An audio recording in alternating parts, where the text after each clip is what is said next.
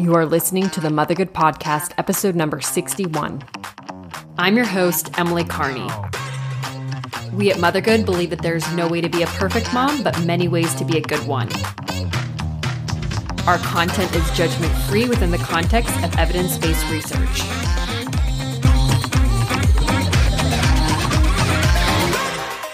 Hello, and welcome to another episode of the Mothergood Podcast. I am so excited to bring back on Trish Ware, who is a labor and delivery nurse. And she had, she was on our uh, podcast last year, and her episode was so popular. It's one of our most downloaded of all time episodes that I really wanted to have her come back on. And if you want to check out that episode that she did last year, it's, uh, you know, about labor and delivery essentials. So, uh, be sure to check that out if you missed that.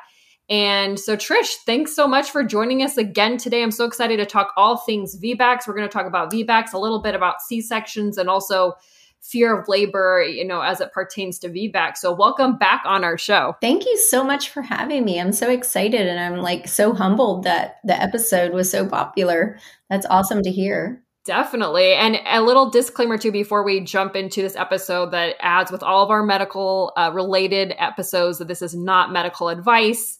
And I know some people might be thinking, well, you know, why have medical related episodes if it isn't medical advice? Uh, and I was just chatting with, you know, my good friend Lauren Michelle about this, uh, who helped start Mother Good with me and we were just talking about how you know a lot of women especially pregnant women and postpartum women that they just feel so lost and that they don't have the information necessary to even equip them to ask better questions to their healthcare pr- practitioners or maybe to seek out a second opinion be an advocate for yourself in in the the you know in the doctor's office. And so mm-hmm. that's one reason why i'm so passionate about bringing on guests as just trish who just are a wealth of knowledge. And i mean trish she said she told me uh, before we started recording that she's been a labor and delivery nurse since 2006 so she has lots and lots of experience and just having some of that information is definitely so empowering uh, to all women and I, I truly believe to actually get better medical care in the end so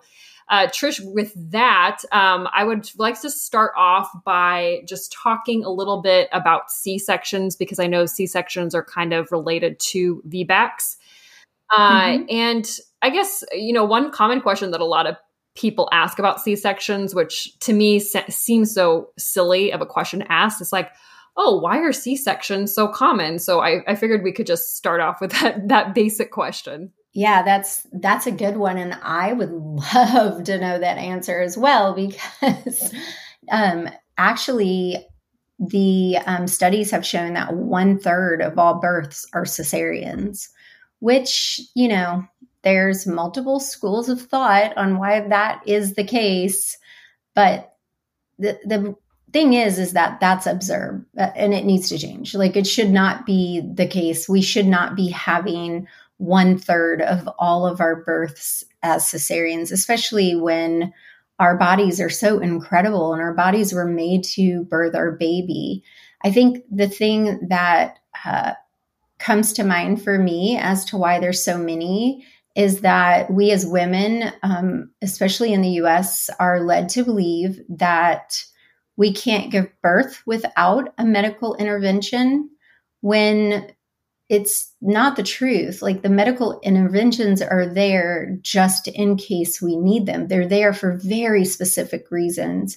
And this has become something that is so important to me and I'm so passionate about because in the um, you know, I guess that that leads to my story. So, in the last year and a half, as a labor nurse mama, or you know, which is my Instagram account, as that and the blog grew, I was being contacted by a lot of my readers, which they know I answer all my DMs, I answer all my comments, and um, I'm, I'm hearing from a lot of women who felt traumatized by their birth. And a lot of that is because they were led into decisions that they didn't quite understand, or um, in hindsight, they felt they didn't need. But a lot of that fell on the fact that they weren't educated. So I think that our C section rate is very high because we have a recipe for disaster. We have women who are coming into the birth scene, their birth environment, without the proper education and understanding of both their body and the process of birth and the hospital procedures and policies. Um, and then we have providers who are used to women not really being educated or understanding the interventions that are coming into play. So they are not, um, there's no check system for them in some hand. Now, don't get me wrong, I'm not saying all providers are willy nilly using interventions or, ha- you know, going right. to a cesarean. But I, and I tell my students and my, both my birth courses this all the time. Sometimes all it takes is for you to say, well, what is the alternative? Mm-hmm. And then the provider will say, well, blah, blah, blah, blah, blah. But if your provider comes in and says, you know, we've been at this all day, you're getting tired, the baby looks like it's, you know, maybe not so happy anymore. Why don't we think about going back to the OR? You'll have your baby in your arms in an hour. You're going to be so happy. You know, the whole point is mm. a healthy baby. Well, what is mom going to say? Right. Right. Now, if mm-hmm. she's taken a birth class like mine, where we talk about taking a Pitocin rest, or we talk about, you know, taking a break from pushing and all the different things that are options. If she doesn't know those are options, what is she going to do? She's going to say, well, he's my provider and, you know, he knows more than I do. So this must be the only way.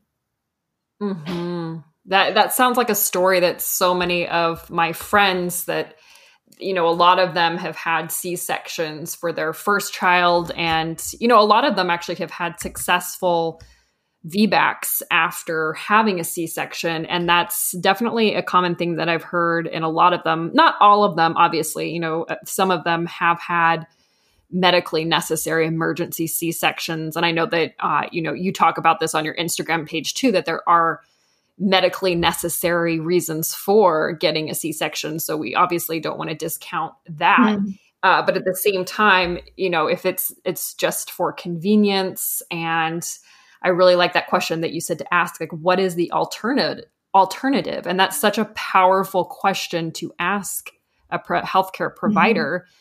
Uh, and I, am sure that you have uh, more to say about this but at least in my experience i know that a lot of my girlfriends and just women that I, I know in general that for some reason it's very hard to for them to ask questions and to be direct in that way and it sometimes i think that it might go against a lot of women's nature because women tend to be not as you know assertive and and that not again i'm just generalizing yeah.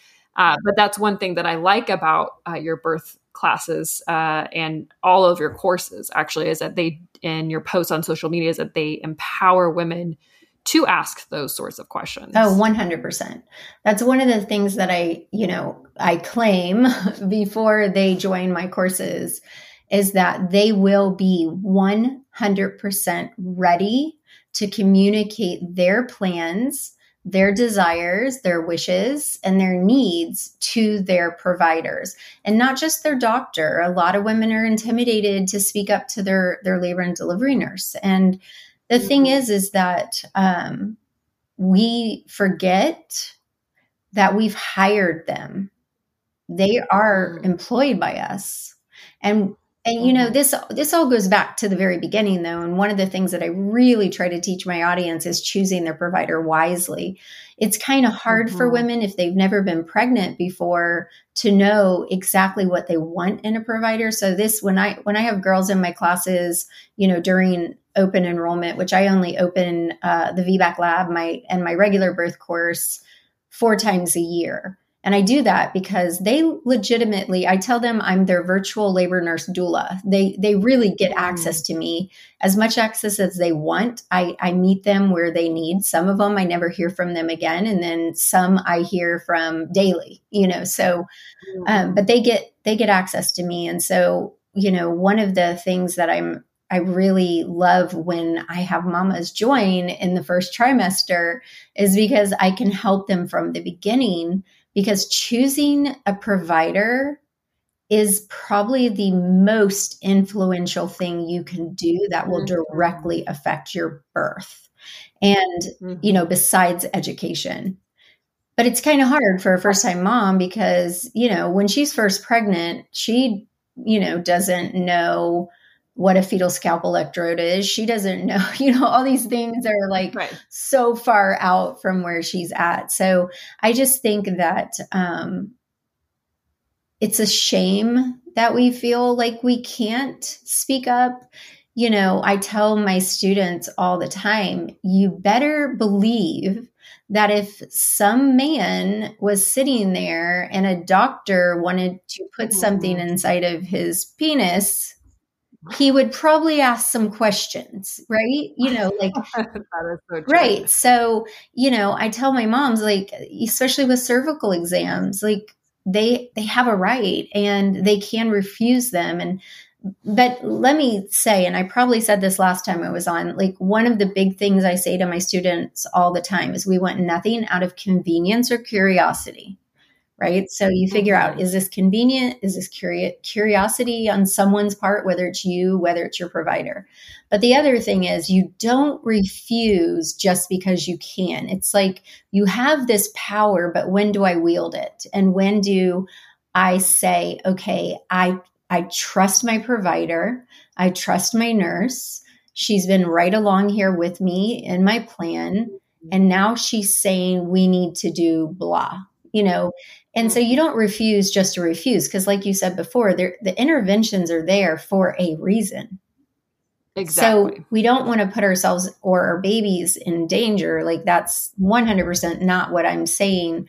What I'm saying is is that you have every right to speak up. You have every right to be a mm. part of every single decision. I yes, I love that so much. You know? And I love too how you talked about picking your and choosing your provider. So I want to footnote that part of the conversation and come back to that later because I did want to touch on a little bit what we were talking about that, you know, a lot of women feeling traumatized. And I know that there's this huge mm-hmm. movement mm-hmm. recently towards an empowering birth. And then also, it seems like a lot of women nowadays are choosing home birth. And again, I, you know, going back to that conversation I was having um, with my my good friend Lauren, that she was saying uh, that you know a lot of women are looking for answers, and you know I, I think in the in the healthcare practitioner setting that maybe it's not always realized that women are looking for answers. And um, you know one thing that i always thought that would be nice after giving birth is kind of like um, what are they I'm, I'm, blanking on the word i'm still having like postpartum brain but basically when you when you go over something that just happened like after your birth so you're like okay well let's have a little um, Yes, debriefing. A yeah, debriefing. I don't know why I'm blanking on the word. Yeah, like yeah. a debriefing after. Yeah, yeah, like a like debriefing on your childbirth, like just something like that would be so helpful. Like, what went wrong? Like, what can we strategize to change differently? Like, if you don't ask those questions in the checkup at your six week checkup, or if you have a preconception checkup, then it, you may not even ever get the answers to your questions. At least I know that that's that's been the my case. My case whenever I have, uh, you know checkups and go back to the OB when I'm not pregnant, you know? Emily, I mean, I think it should go back even further because I, I had this conversation recently with my VBAC lab students. So, my VBAC lab uh, course, we do eight weeks of coaching call, which really goes on forever because my girls don't leave me. Even once they have the baby, they come back to the coaching calls. But um, I was saying the same thing to them that after an event during a birth, if there's something that goes awry or what have you, the team does a debriefing. So anesthesia will come in, the, the, the circulating nurse or the main nurse, the labor nurse, the um, charge nurse, you know, the whole team, the provider, the tech, everyone that was involved with the birth, whether they were directly involved or, you know, involved. And we sit down and we walk through it from each point of view. And I said to my students, I really truly feel like that needs to be done with the parents as well. Like, eh, obviously, in a different right, you know, so a different way because the team we're going to be right, very clinical. But sit down because here's the thing: most women after their birth, if something happened, they don't even really have the words exactly. to know what to ask because eh, and that's one thing I've learned from you know talking to my mamas and my DMs, my ones who have been traumatized. When they start telling me mm-hmm. what happened, I realize real quick what really happened and that they mm. don't have a clue, but they're telling me their perception exactly. of what happened. And I know by what they're saying that they weren't communicated with well because right. I know what they mean happened, but they don't really know what happened. And so, how do they go to their six week checkup and ask the right questions? Because when they haven't, no one ever stopped for a moment and really explained mm. what was happening.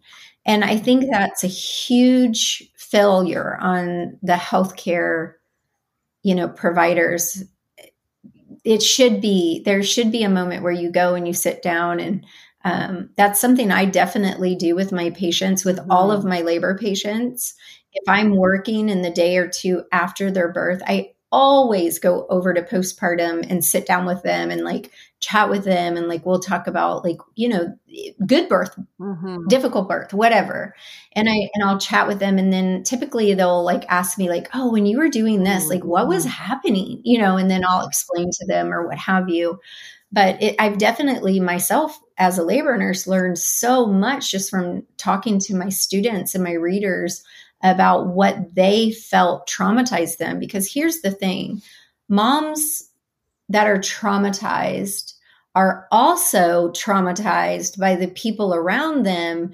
who are saying things like, well, your baby is fine.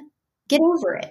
That that's so true that everyone around you has an opinion about it too. And you know, uh, before we move on to the VBAC section, I, I did want to mention too, uh, just as a disclaimer for the the women who have had cesareans, and also you know whether or not they they were medically necessary or it was traumatic or those sorts of things. I, I wanted you to uh, just briefly talk about how women can quote get over. I, I don't want to really use that that I don't know if that's necessarily the best word, but I've seen some posts that, that you've mentioned that since it is, it does feel like a failing. I know that so many women who have had C-sections, if not all of them. you know, maybe I've met like one, literally one person maybe who who didn't feel like it was a failure of their body. So what are some things that that you tell women uh, in order to help them mourn mourn the delivery that they didn't have and not to feel so bad about it?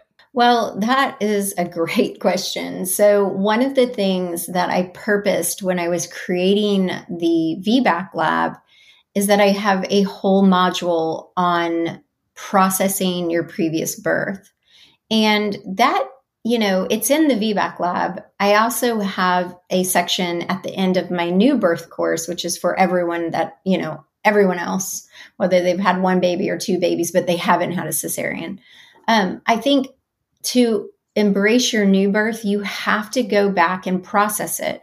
They need to have a place and a, a way in which they can write it all out because a lot of them, I'm telling you, the majority of them have been told very callous statements like, mm. you know, your baby's healthy, your baby's fine, that's the best thing. Like, you know, I just right. can't even tell you what is said right. Them. With no regard to the mental health of the right. mom, right? Right. Exactly. And I mean, in some circumstances, it's very frightening, the situation. Some of them never even got to experience the first labor pain because maybe their baby was mm. breech and they were a scheduled cesarean or you know mm-hmm. maybe they had a placental issue or something where they couldn't go into labor so not only are they grieving like the vaginal delivery but they're also grieving like even being like oh is that is that a contraction is that not a contraction mm-hmm. you know like there's there's such deep levels of this and there are moms who are you know i have met some that are okay with the cesarean and and all of that. But I think the biggest thing they grieve is that feeling of they were out of control, they didn't have a choice.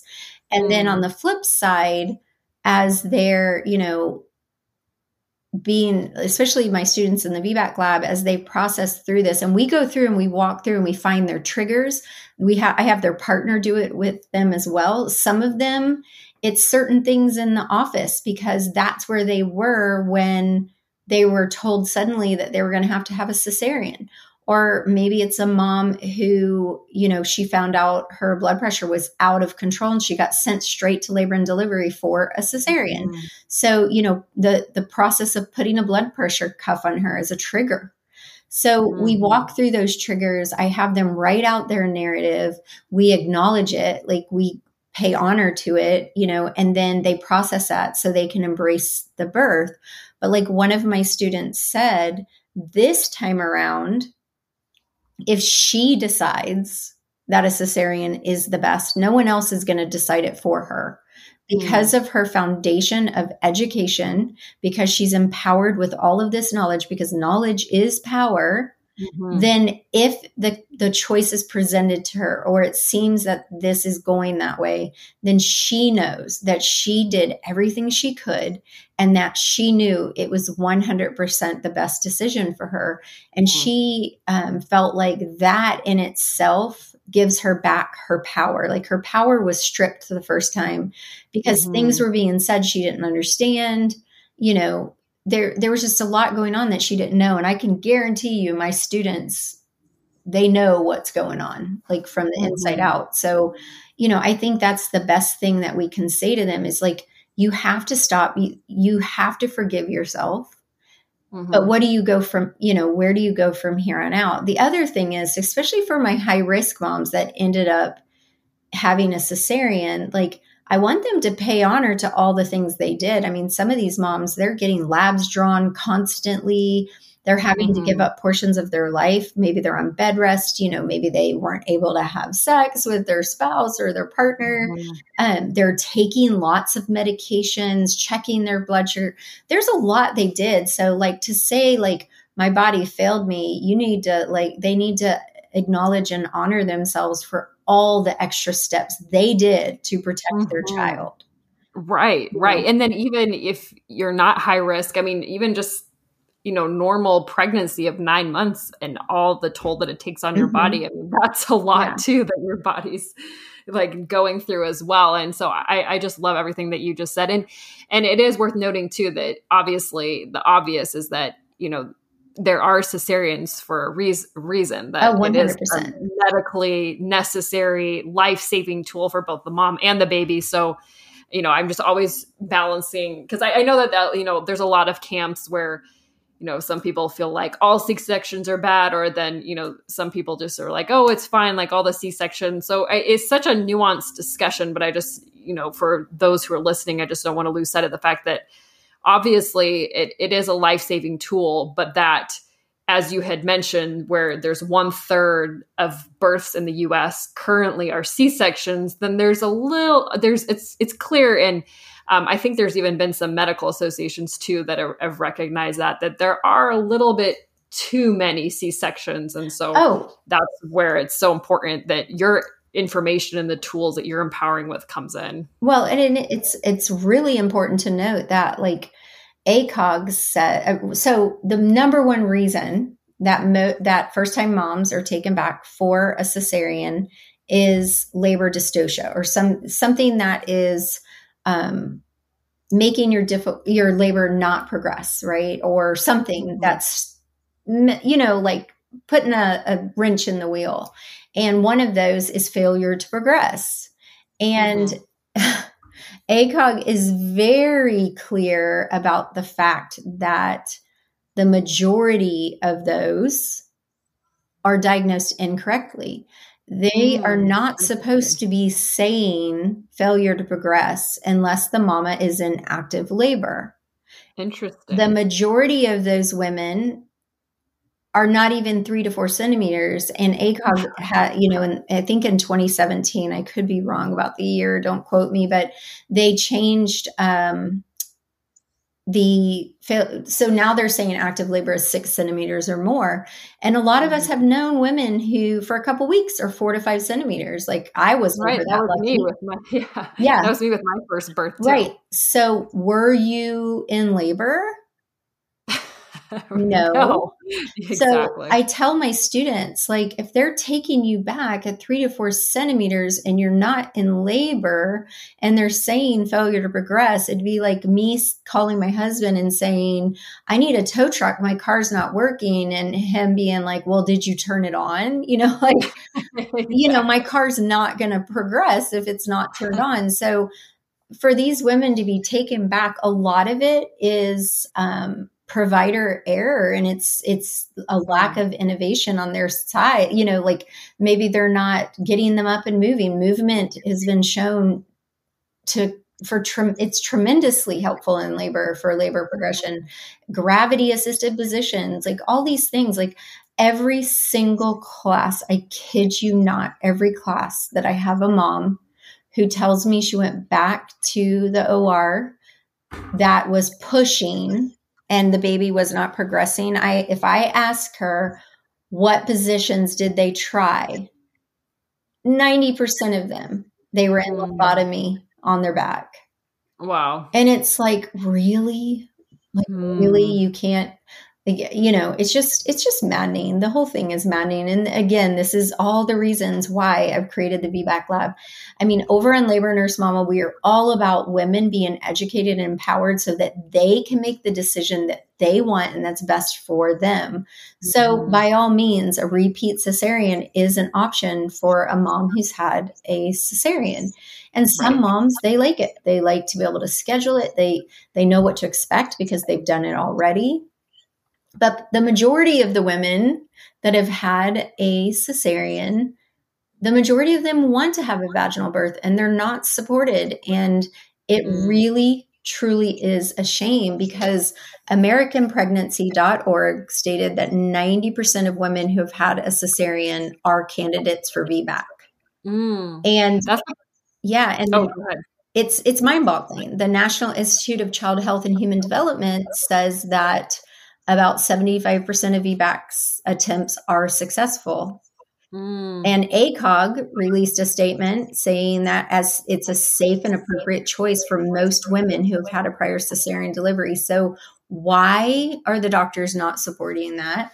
And mm. why does every single person that my VBAC mamas know treat them like they're making this risky choice? Mm-hmm, mm-hmm. When in all reality, if you're a candidate, the repeat cesarean is the riskier of the two choices. Mm. But they're not led to believe that. Right. Yeah, that's the perfect segue into the second section that I want to talk about, which is all about VBACs. And for anyone who's not familiar with what the term is, it stands for vaginal birth after c-section. Is that that's that's right? I got yep. that right? Mm-hmm. okay. And then also for anyone who isn't familiar with acog that's the american college of gynecology. Yeah um, I, am familiar with it because i i guess i'm a nerd. I just like researching those sorts of things. But if anyone's wondering um, you know what what we're referencing. So what is a vbac and i know that you had mentioned that what was it 90% of women are eligible for a VBAC. So what makes a woman eligible for a VBAC and then if a woman listening wants to know if she is a good candidate, what kind of steps can she take to find that out? So the what I always like the first thing is is like what happened the first time is it a repeatable or a non-repeatable event like that's one of the first things that like I, I always ask so let's say you have some like you had a car wreck as a child and your pelvis was crushed and you have a deformity. That's repeatable. That's going to be the same no matter how many mm-hmm. babies you have, right? So something like that would be repeatable if you have a chronic condition that's repeatable. If it's something that's particular to that baby, like the placenta, each placenta is different. Each placenta comes along with that particular baby. So if you had a mm-hmm. placental issue, like maybe placenta previa or something of that effect. That's non-repeatable. If there was a cord issue and that the baby had fetal deceler, you know, had, was fetal intolerance or fetal deceleration, or you had a breech baby or something that's particular to that pregnancy.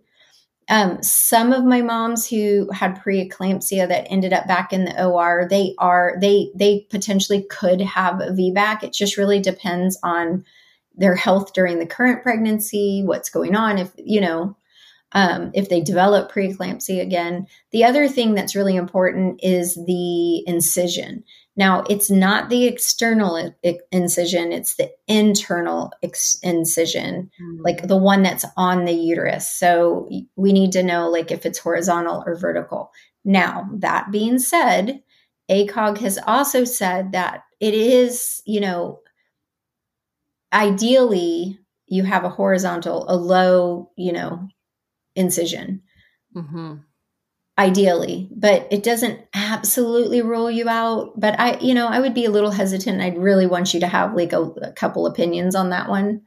Mm. Um, you mean if you've had like a vertical incision? Yeah. If you had mm-hmm. like, if they, you know, especially in other countries, or if you had like an emergency, like a true emergency C section where we have to have the baby out quick, you're right. not going to take all the time to do a tiny little bikini cut, you know? Mm. So, you know, if mom has a scar from the middle of her stomach down, then probably she had an emergent situation and it, it might not. The other thing is, is you really want to wait at least 12 months from the time you have your cesarean to the time you get pregnant again, preferably 18 months. Now, mm-hmm. that being said, I've got a couple students in the VBAC lab who did not wait that long. Now they know how I feel. you know, right. they're having their, they're going for their VBAC anyway. And, um, you know, I, I love them and I'm educating them and I'm supporting them, but they know I'm a little uncomfortable with that myself, you know, and I'm pretty mm-hmm. laid back. Uh, but so you have to just look at these different uh, scenarios, and you know, the there's a there's I don't know if you've heard of the VBAC calculator, but it's literally no, it's ridiculous. And some providers use it, and and this is one thing that I teach in my classes, especially during open enrollment. Um, I'll teach some like VBAC informative type classes. You have to pick a VBAC friendly provider. Hmm. There is a difference between, you know, there's the people who just won't do them at all, right? Right. So they're not in the category. But then you have VBAC friendly, and then you have a VBAC tolerant provider. A VBAC friendly doctor, you know, is more than likely not going to use a calculator because according to the calculator, hardly anyone is a candidate.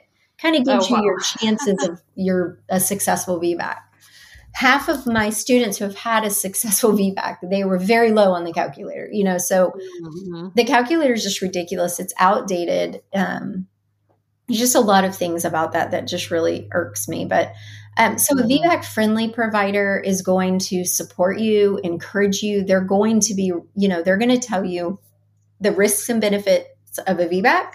They're going to tell you the risks and the benefits of a repeat cesarean they're not going to just really down, you know tell you how dangerous the VBAC is and then downplay the cesarean. This is a major abdominal surgery. Right. It carries mm-hmm. much higher risk for women who are candidate for a, a vaginal delivery. I mean, think about it. Birth is supposed to end in a vaginal delivery, so obviously that's a right. better choice for our body. Like that, you know, our body can do it. So a VBAC tolerant provider is going to say things like, well, you know, we should go ahead and schedule the C section date, get it on the calendar just in case, mm. which is dropping this negativity and this like little seed of doubt in your body where mm-hmm. a friendly provider is not even going to say anything about a cesarean date. Uh, a VBAC tolerant doctor is going to say, well, yeah, I'll do VBACs, but I won't induce you. I won't let you go past 39 weeks and I won't blah, blah, blah, blah, blah.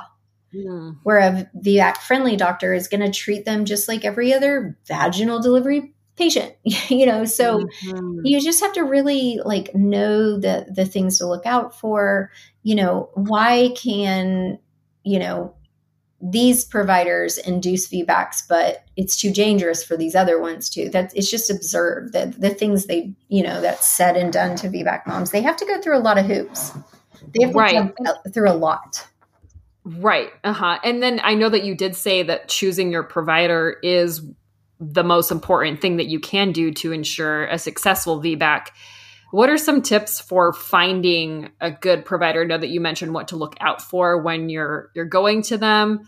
Uh, but I, a lot of times it's hard because you're already you've already been going to this doctor a while. I know so many moms they don't really want to switch providers. I personally haven't had a problem with that. I remember when I was pregnant with my first that you know when I had found out that um, one of the providers in the OBGYN group that I was going to had a pretty high C section rate, then I was kind of uncomfortable continuing there. And so I kind of bounced around like, I think two, I want to say two or maybe even three places. I can't remember. It was, it felt like a lot until I finally found a provider that had a really low C section rate. Um, and then I was able to find the rate online. Uh, and then the one who delivered my second, I mean, he even posts his C section rate on his website. So, I mean, I think it's pretty obvious that, you know, he said that his C section rate uh, for first time moms was only 13%, which is that's an phenomenal. Yeah, that's an incredibly low rate. Um, so I, I know I just I feel like I sort of lucked out because he was the doctor on call for my first baby. So I just lucked into getting this great and amazing provider. But I feel bad for you know a lot of moms that you know maybe they don't think to look up a c-section rate of a doctor or maybe they don't feel comfortable switching doctors or they feel like they're kind of betraying their doctor or whatnot mm-hmm. i had one friend who um, you know she's pregnant with her third now but i remember when she's pregnant with her first her kind of mentality was like oh it's a doctor you know all doctors are the same like they're all they go all go to medical school so it doesn't matter. And then she ended up having a pretty traumatic C section that l- later, when she was getting consultations with other doctors, that she found out was probably not medically necessary, most likely. And then she, you know, she tried for a VBAC the second time. But then it was interesting. Then the second time around, she had like a completely different mentality, you know, that she realized, okay, not all doctors are created equal in the sense of like who's you know more apt to do a c-section or not. So anyway i guess a long story short i'm just wondering are there any tips for women to find those doctors or is it kind of like trial and error? Do you have to just kind of like try a few out or what's well, the strategy there? so for the for my vbac moms a lot of them join the vbac a little bit later in pregnancy but i've had quite a few who have switched providers and that's something i definitely empower them to do mm-hmm. because even if you you feel bad, like you're going to feel worse 5 years from now if you don't get the birth you deserve and you want and you're capable of doing because you didn't want to speak up. Like that's going to create some issues. I really encourage them because this is their birth story. And one of the things I have my students do is write out their dream birth or how they want their birth to go but then we write out the steps of how you get there. So, you know, if they have things that they want in their birth that's really important to them, well, what do we need to do to get to that? And if their provider is going to be a roadblock right from the beginning and they know it in their gut, then switch providers. It will be the best decision they can make. But even rewinding, as far as choosing a good provider in general, but specifically a VBAC provider, what I recommend to them is to go into a local Facebook group. Like right here, we have a Nashville's Moms group, you know, um, go in and write, hey, you know, this is my scenario. I want to have a VBAC. Who have you guys used that was was supportive? And then when they get answers, dig deeper and say, okay, so, you know, would would they induce you? Would they do this? Did they talk about cesarean? Like really get into the nitty gritty of it and find, you know, because you'll see right away. Moms will tell right away, like, what was their bedside manner? Did you feel supported? The other thing that they can do is it's an attempt it may not work but if i were sitting at the nurses station at l&d and someone called and said hey i know that like you can't really recommend anyone but if you were to have a VBAC, which provider would you choose? You know? And so that's, you know, that's a great way to find out like who I had one of my students in my normal birth course, like my non VBAC birth course, she um on her hospital tour, obviously this is before COVID, on her hospital tour, she asked the lady doing the tour because she was very upset with her provider. She's having a lot of different things that in the beginning of pregnancy, her provider was like, sure, sure, sure, sure. But now, as she was 36 weeks, her provider was like, no, no, no.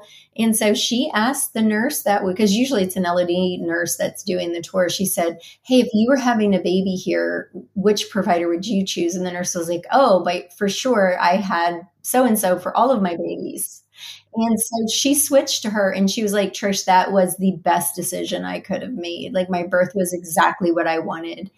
And so, you know, it's just asking other moms and being, you know, specific. There's also a network called ICAN, and uh, that is a good resource for moms who have had cesareans as well. Hmm. How do you, you spell know, that? Is it I C A N. Oh, okay, so just right now it's words. Okay, I can't even think of what it stands for. I think it's. Oh my gosh, I can't think right now. I have I have been crazy busy today running around. no worries at all. I yeah, I'm always running around, so that hence me forgetting the word debriefing. so I'm looking at your post called uh, the title of it. It's your birth uh, VBAC mama. And I love all the tips that you list. And I know that we've covered some of them, you know, choosing the right provider, uh, understand if you're a candidate, which we went over, um, be firm and advocate for yourself, which we're, we're sort of touching on uh, the fact that, you know, you have to switch providers if you have to, and then ask, mm-hmm. ask the right questions to see if they truly are that supportive uh, some other ones that you posted were be patient, choose a good support system, know the stats and facts, mm-hmm. and education is key. So, what what are some tips that you have for being patient, uh, choosing a good support system, and then also some resources for knowing the the stats and the facts? Well, so obviously, the first thing I would say is the VBAC lab. It's all there for them. Like I've done, we've got eight modules that uh, really prepare them. When I when I say be patient, my VBAC moms, we want to really minimize interventions in the process of their birth. So we really want to see spontaneous labor. Well, sometimes have to wait a little longer. So these moms who, you know, I just had a mama who did a VBAC 2C, which means she's had two cesareans and she just had a successful VBAC. And uh, one of the things that she had a really hard time with is that with her two first two births, they were both scheduled cesareans. So there was no waiting game. There was no wondering, Am I in mm-hmm. labor? Am I not in labor? Should right. I go to the hospital? Should I not? When should I call my mom? When should, you know, like, so they really have to have a lot of patience. The other thing is, is that typically we want to be as hands off on a VBAC. We want to let it progress on its own. So the, the, which obviously all birth is the same. We really should be doing the same. But especially with a VBAC, you know, it's VBAC labors can be slow and they can, mm. you know, mm-hmm. they really have to have patience. They also have to have a lot of stamina because, like I said before, there's a lot of opposition and there's a lot of naysayers. I mean, mm. random people will come out of the woodworks to like inform my mamas that they, why are you taking such a chance when they have no education? They don't know any of it. So right. I have a whole section in the VBAC lab that's all about the VBAC facts and stats so my girls can quote them to the cashier at Publix that is telling her she's making a bad decision or Aunt Sally or whoever, you know. And then we I have a whole thing that talks about the the benefits to both mom and baby. It's incredible the benefits of having a VBAC. Obviously, our body was made to do that, you know. So there's obviously benefits of, you know, the hormonal surges that um, benefits the baby in such a way that a cesarean birth cannot. So, um, it, you know, they just really need to be as knowledgeable as possible. They need to understand interventions, mm. understand when and why they're used, when it's appropriate, when you can say, hey, you know, can, is there an alternative? Can we wait?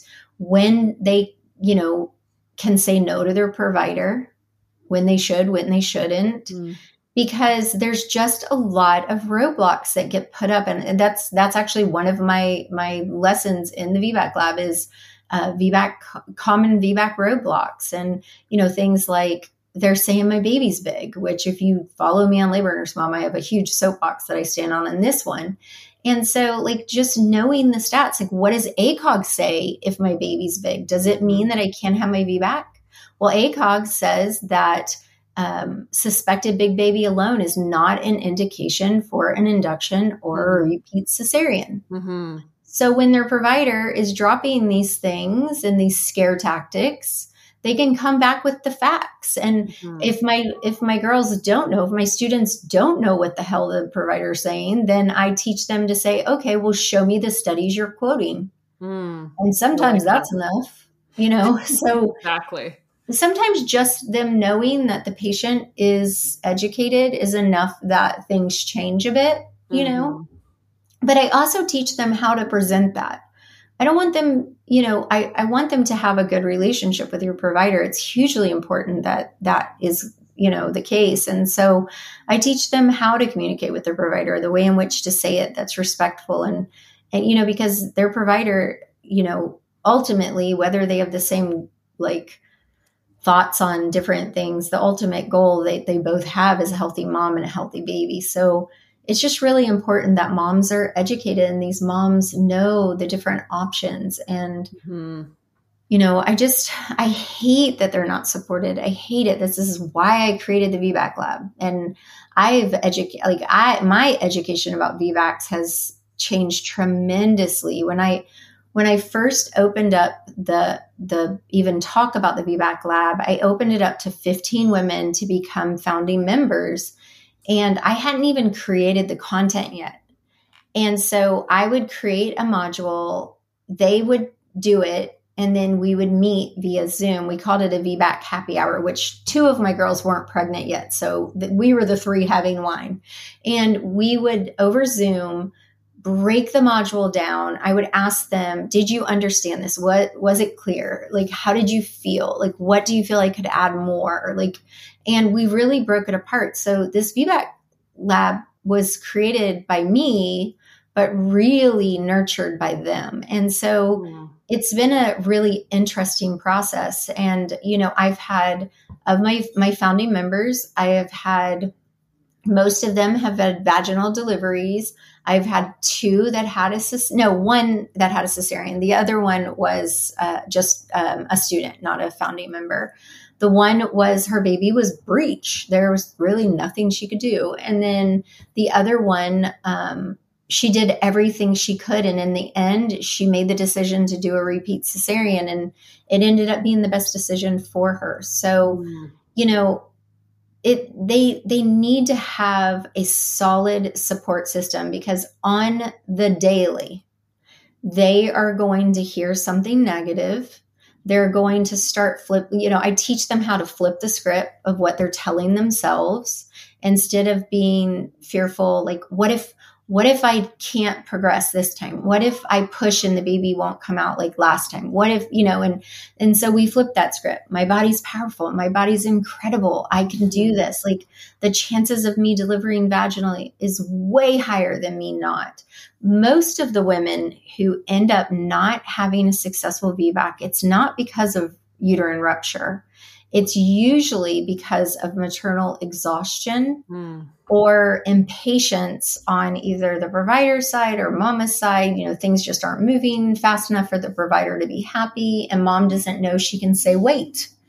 Mm-hmm. You know, so I just like to come, I just, my, my whole thing is to come alongside all women, VBAC moms, cesarean moms, vaginal moms, you know, all women and empower them that they have rights to make decisions in their healthcare. I mean, who in their right mind would go in to, you know, the hospital and have their I'm just making this up completely, but have their liver removed because the doctor's like, you know, we've done everything, let's take it out.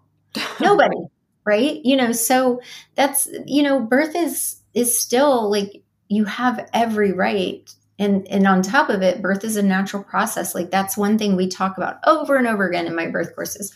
Birth is a natural process. Trust in that process. I'm there your provider's there the interventions are all there if the natural process needs a little help. It's not the other right way around you know? And a lot of what you're saying is, I, you know, I think a lot of the reason why so many women are still treated that way at hospitals, and I know that I just kind of lucked out because the hospital that I go to, I mean, it's one of the best in this the state of California for for delivering a child. But I, I think that a lot of the carryover of how women are treated in, when it comes to labor and delivery are from the time when you know decades ago when women didn't really have any rights in the labor and delivery room i mean mm-hmm. I, I watched this netflix series called sex explained and they had an episode on childbirth and that's what they were talking about in the episode how you know historically women just didn't really have any rights when it when it came to labor and delivery that if the doctor decided hey i'm going to put you under which apparently they used to do all the time under general anesthesia so we can just take this baby out like they just did it you know no no consent needed and that was yeah. just basically like women were just the vessels and the doctors could just do whatever they wanted and thankfully we don't uh, you know, have have that anymore. Uh, so I do think it's a, a, carryover from how it has traditionally been. I know that we've come a long way, mm-hmm. but we still have a long way to go. Uh, I know that you mentioned several things um, when you were when you're just talking. Um, one of them was common interventions that are used um, in the labor and delivery, and being educated on that. If anyone listening uh, wants to learn more about that, obviously you know they can take your birth classes and then also an episode 45 on our podcast you talked a lot about the the common intervention so go ahead and check out that episode. Mm-hmm. and i was wondering if you could give us a sneak peek too of maybe just like one or two stats uh, that you talk about in your courses. And uh, you know i think one of the big ones is uterine rupture that everyone always talks about um, and then also maybe you yeah. could just give us like a sneak peek because I don't want you to give too much away because I understand it's your course, but uh, you know how how to phrase it. Maybe like one example of how to phrase something to a provider. Well, yeah. So uterine rupture, the chances of a uterine rupture is less than one percent. That mm. is a very low chance. Now, it is a chance, you know. So Mm-hmm. I also teach my students the signs of uterine rupture. So I think that's important to know. And, you know, but it is a very low chance. I can't remember the exact chance for like you and I who have never had a uterine surgery, but our chance mm-hmm. is also less than 1%. It's significantly lower, but theirs is still less than 1%. So I always try mm-hmm. to encourage them. And, you know, the uterine ruptures that I've seen in the hospitals when I've, you know, been working, um, we have not had a loss of mom or baby. There's been some, you know, mm. it, it's scary for all of us, especially, you know, obviously for the family, right. but um, it's a very low chance, a low risk. So when you add in whether you're a candidate or not, like you're staying down there for that low risk. Now, a mom who mm-hmm. you know maybe not has not waited as long as 12 months it's just slightly more it's still not mm-hmm. significantly higher you know but so i guess for that that's that's just they have to weigh that like it's a very low risk the other question that you ask about you know talking to your provider i think the main thing is making sure that you're in check. So I always tell my students if you go to an appointment and they throw something on you that was unexpected and they want you to make a decision let's say you're they're mm. they're 36 weeks and their providers like well let's go ahead and schedule your your you know say that the whole time they have no idea that their provider does not let them as a VBAC go past 39 weeks okay and the mm. provider says oh well let's go ahead and schedule your um, cesarean at 39 and 4 because our you know at 39 weeks because i don't let my VBAC moms go past 39 weeks and this is the mm-hmm. first she's heard of it what I tell them to do is to very calmly say, okay, I hear what you would like me to do, but I need to go home and think about it. They don't mm. have to agree to anything right then and there. They don't have to bring out the big guns and start fighting with them because they're probably super emotional you know right. and yeah and he wouldn't be right because this whole time they thought they were going to have their VBAC they had no idea that provider like doesn't go past 30 90 weeks which is you know one of the things i provide right. my VBAC moms in the beginning of the course is a provider interview questionnaire and even if they already mm. have a mm. provider they can go ahead and bring it with them at one of you know their 30 their their appointments and say especially things that maybe i brought to their attention they haven't thought of and be like hey you know what's mm-hmm. your feelings about blah blah blah anyway, so say she mm-hmm. goes home, she thinks about it. She probably, if she's one of my students, she's definitely going to message me. We're going to talk about it and we're going to come up with some clarifying questions. Um, I give them the BRAIN acronym where they talk about what's the benefit, what's being offered to me, what's the benefits, what's the alternative, you know, what's the risk, what's the alternatives. Mm-hmm. Um, so I'll have them go back and come up with a plan of what they feel is appropriate and then go back and talk to the provider. Sometimes all you have to do is just like, you know, I, I had a girl who her midwife was like, you know, I she goes by the Arrive study, which I can't get into right now, but it's a study that a lot of providers have quoted saying that it's safer to induce at 39 weeks than go past because this and this. It's a real bonk study. Mm. Like there's so many holes in the study and it's ridiculous. Um, mm. But that's a whole nother podcast. Anyway, so she, her, her midwife was like, "Hey, you know, I think I should. We'll go ahead and induce you because." And she said, oh, "Well, I, you know, I hear that that's what you want to do, but I, you know, I don't really want to be induced. I'd rather go past my, you know, go past 40 weeks and then we can talk about like mm-hmm. you monitoring me and the baby. And and her midwife was like, Oh, okay. Yeah. Oh, wow. so sometimes all it takes is just speaking up. You know, and I had a, mm-hmm. a VBAC student the other day that said her provider was talking to her about the stuff, and she said, We, you know, she told her provider, Well, inside my VBAC course, I learned blah, blah, blah. And she's like, Oh, you took a, a class. That's awesome. Like, I'm so happy to hear. Like, she, so they, they talked about all the, the girl's birth plan and you know, she didn't want to have mm-hmm. an a IV fluids going. She just wanted to have a, a, saline lock. And she told her provider, this mm. is what I want, but I know that it, I have to stay hydrated. And I, you know, I didn't want to have an IV site, but I know that, you know, it's probably better that I do. So I don't mind having it, but I don't want mm. IV fluids. But here's what I will mm. do in place of that. And so I I think right. that's a key when you talk to your provider is that you aren't just saying, I don't want it because I don't want it.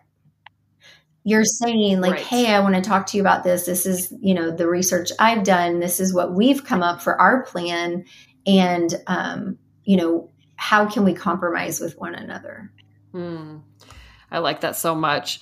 So I know that we're running out of time. I just wanted to quickly touch on the fear of labor. And I know that most, I would assume the majority of women have some baseline fear of labor. Uh, I, you know, um, I know that some women somehow have overcome that, but in general, at least from me talking to all the women that I've met, that there always is some sort of like baseline fear of labor. But specifically for VBACs, I know that you've talked about on your Instagram page that, you know, women who are having VBACs have a very specific type of fear and it does make it a little bit more unique. So, what are some tips that you have for managing that fear? Well, I, the number one tip I have for them is what I have for everyone it's replacing your fears with truth and flipping the script of what you're telling yourself on the daily. So I really teach my students, all my students. So everything I say to my VBAC moms is the same thing that I would say to any mom because really they're just moms having a vaginal delivery. Mm-hmm. Right. So their fears come in line with everyone else. Their their typically main fear is a fear of ending up in a cesarean again. Um, mm-hmm. Um, you know, so the main thing that I say to all these moms, the first thing you have to do is like acknowledge the fear. Don't like stuff it down. Don't like pretend like it doesn't exist. Acknowledge it, get it out there, write it down, and then write down the truth. So, you know, if their fear is a repeat C section, well, I've got all these stats for them. Write them down. You know, like 75% of moms who attempt a VBAC are successful according to blah, 60 to 80% are successful according to blah. You know, like write these mm-hmm. down and like really examine their fears. You know, like for all my other moms, the fear is usually tearing or fear of the pain right. of labor right? So mm-hmm. I teach them how to fill up their tool belts, all of them. They need to have a very full tool belt, a labor tool belt. And that's one thing, like the fear of labor is probably my top, like, what would I say? Like, that's probably the top thing that I'm known for is helping women flip that fear.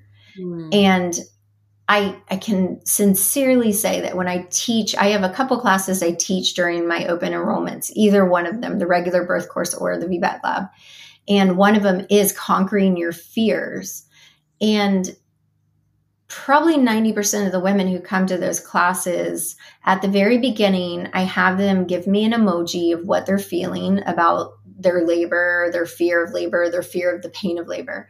And then at the end, I have them show me an emoji of how they're feeling now after the mm-hmm. class. And probably 90% of them give me like the hands up or the strong, like muscle arm, you know, emoji. Mm-hmm. And this, it really is all about us as women coming alongside them. They need to have an educational base. You need your foundation the the liner. I always i tell them like what's the difference between like a good handbag and like a cheap one? It's the way it's made the liner the the bottom of it the you know the the nitty gritty of it.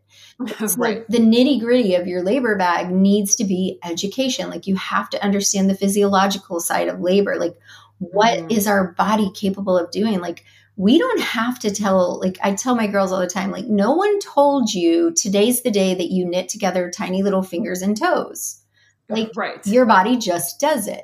And no one mm-hmm. really has to tell your body what to do to go into labor to how to birth your baby. What we do is we come alongside and give you tools to use at specific times in labor. Because as you know what tool you use in early labor that ain't going to work in transition you know so mm-hmm. like just having a really like strong labor tool bag filled with resources filled with support filled with knowledge and filled with that power that comes from from being filled with knowledge is really all they need like i mm-hmm. i really emphasize to them that like I, I ask this in the in my course and in my class like what is the one thing that every birth needs. Like, what is the one thing that you need to have a, a successful birth? Mm-hmm. And it's her. Right. it's only her. That's really the only thing. She's the only thing that's needed for that birth. Like, everybody else is replaceable.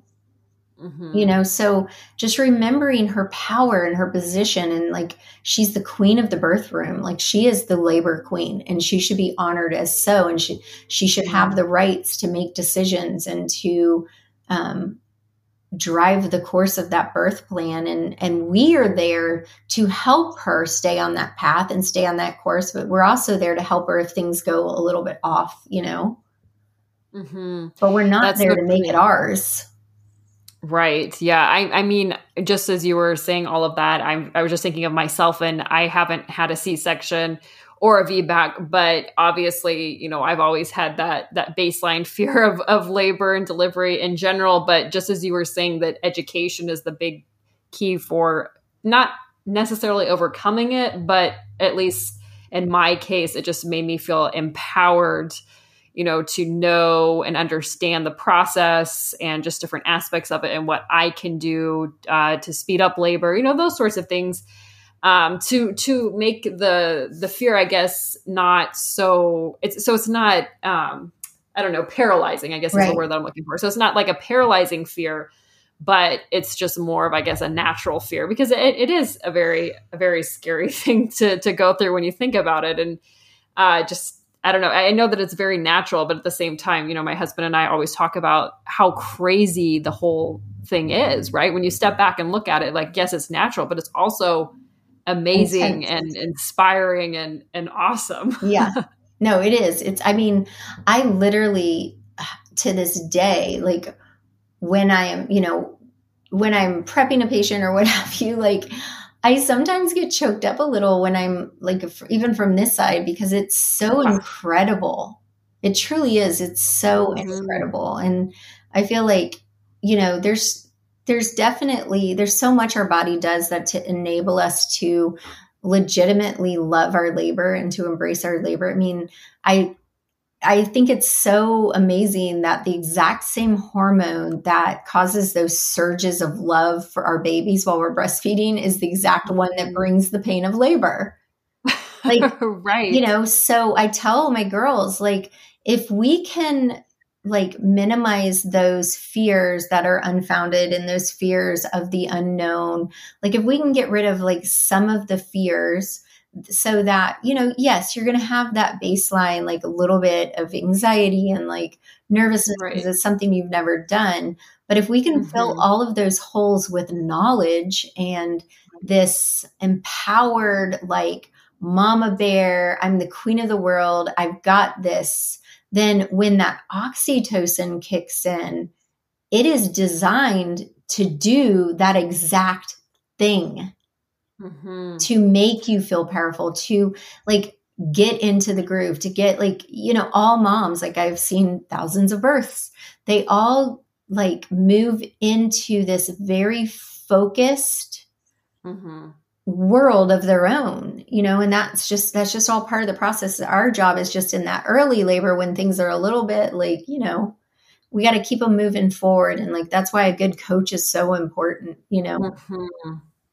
Right, right. I did want to, before we close, I did want to mention uh, that too, that, you know, because you were talking about education support, obviously, you know, taking a class such as one of your classes would definitely be super, you know, in, helpful and just so informative and empowering. And I know that a lot of moms have chosen when they're looking for a VBAC to either have a doula or one of my friends, she actually found a hospital. It's it's sort of unique. I, I, don't know if it's this common around the entire country, but at least in Orange County where I live, there's a hospital that has a, a birthing center within the hospital where there's a midwife. And instead of just having your provider come at the very end to deliver the baby that the midwife stays with the mom the entire time and i know that for my friend when she was trying for a VBAC that was the most helpful for her because she did need that encouragement mm-hmm. and she said that there are parts and moments during her labor where she just said i can't do it i can't do it and then the midwife was there with her and said yes you can this is a normal part of labor you know this mm-hmm everything that's happening is completely normal. And so, at least from my friend's perspective, she said that without that support, she doesn't think that she could have had that. So,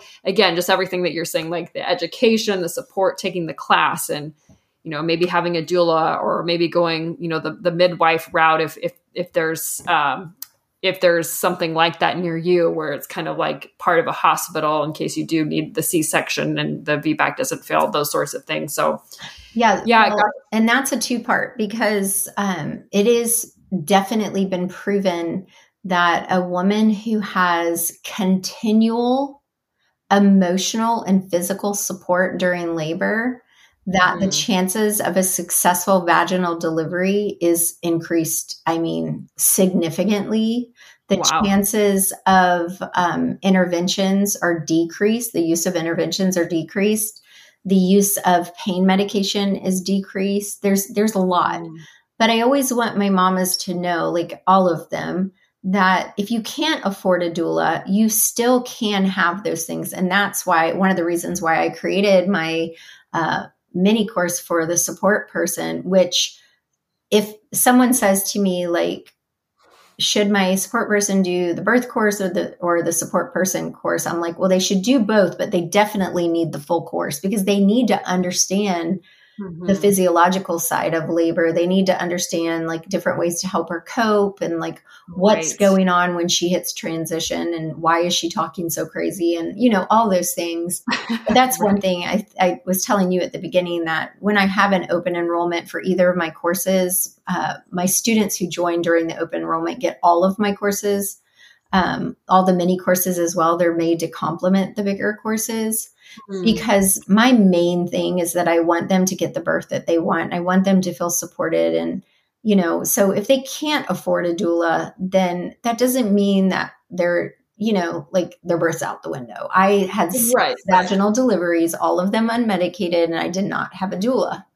Mm-hmm. You know, mm-hmm. so it's very doable um, but support is huge for labor. So that's one thing in my support course. Like i i you know I've, like i said i've done a thousands of deliveries over my course of my career and a lot I, I hate to say it but a lot of the coaches and support people that come into the room with my patients you know before covid usually i'd have like three or four family members in there right, right. and the majority of them are not paying one bit of attention to her. Mm, wow. And they, you know, that's something I emphasize throughout the support person co- course and inside our, our communities is that this is not a time for them to be checking their Instagram or chatting with family members. They don't need to be updating everyone. Their right. main goal is to have their eyes and hands on mom as much as she needs it. Right. You know, so continual support is huge. Yes, yeah. And spouses, I'm glad that you mentioned that too, that, you know, partners or, you know, I know some people who have chosen their mom too to be there, whoever you choose to be your support person. It, it yeah, definitely. I didn't have a doula either. So it's, you know, obviously just having that support there is so important as well. So, yeah, yeah well, gosh, thank, tr- thank you so much, Trish, for coming on our show again. If anyone listening missed the first episode with Trish, be sure and check it out. Episode 45, uh, one of our most downloaded episodes of all time. I'm sure this one will be up there as well. And I really appreciate it so much, Trish. So, for anyone listening, how can they find you online? And also, if they wanted to take some of your classes, where, how can they do that? Sure. So the best way and the place where I probably post the most of uh, my my schedule is on Instagram.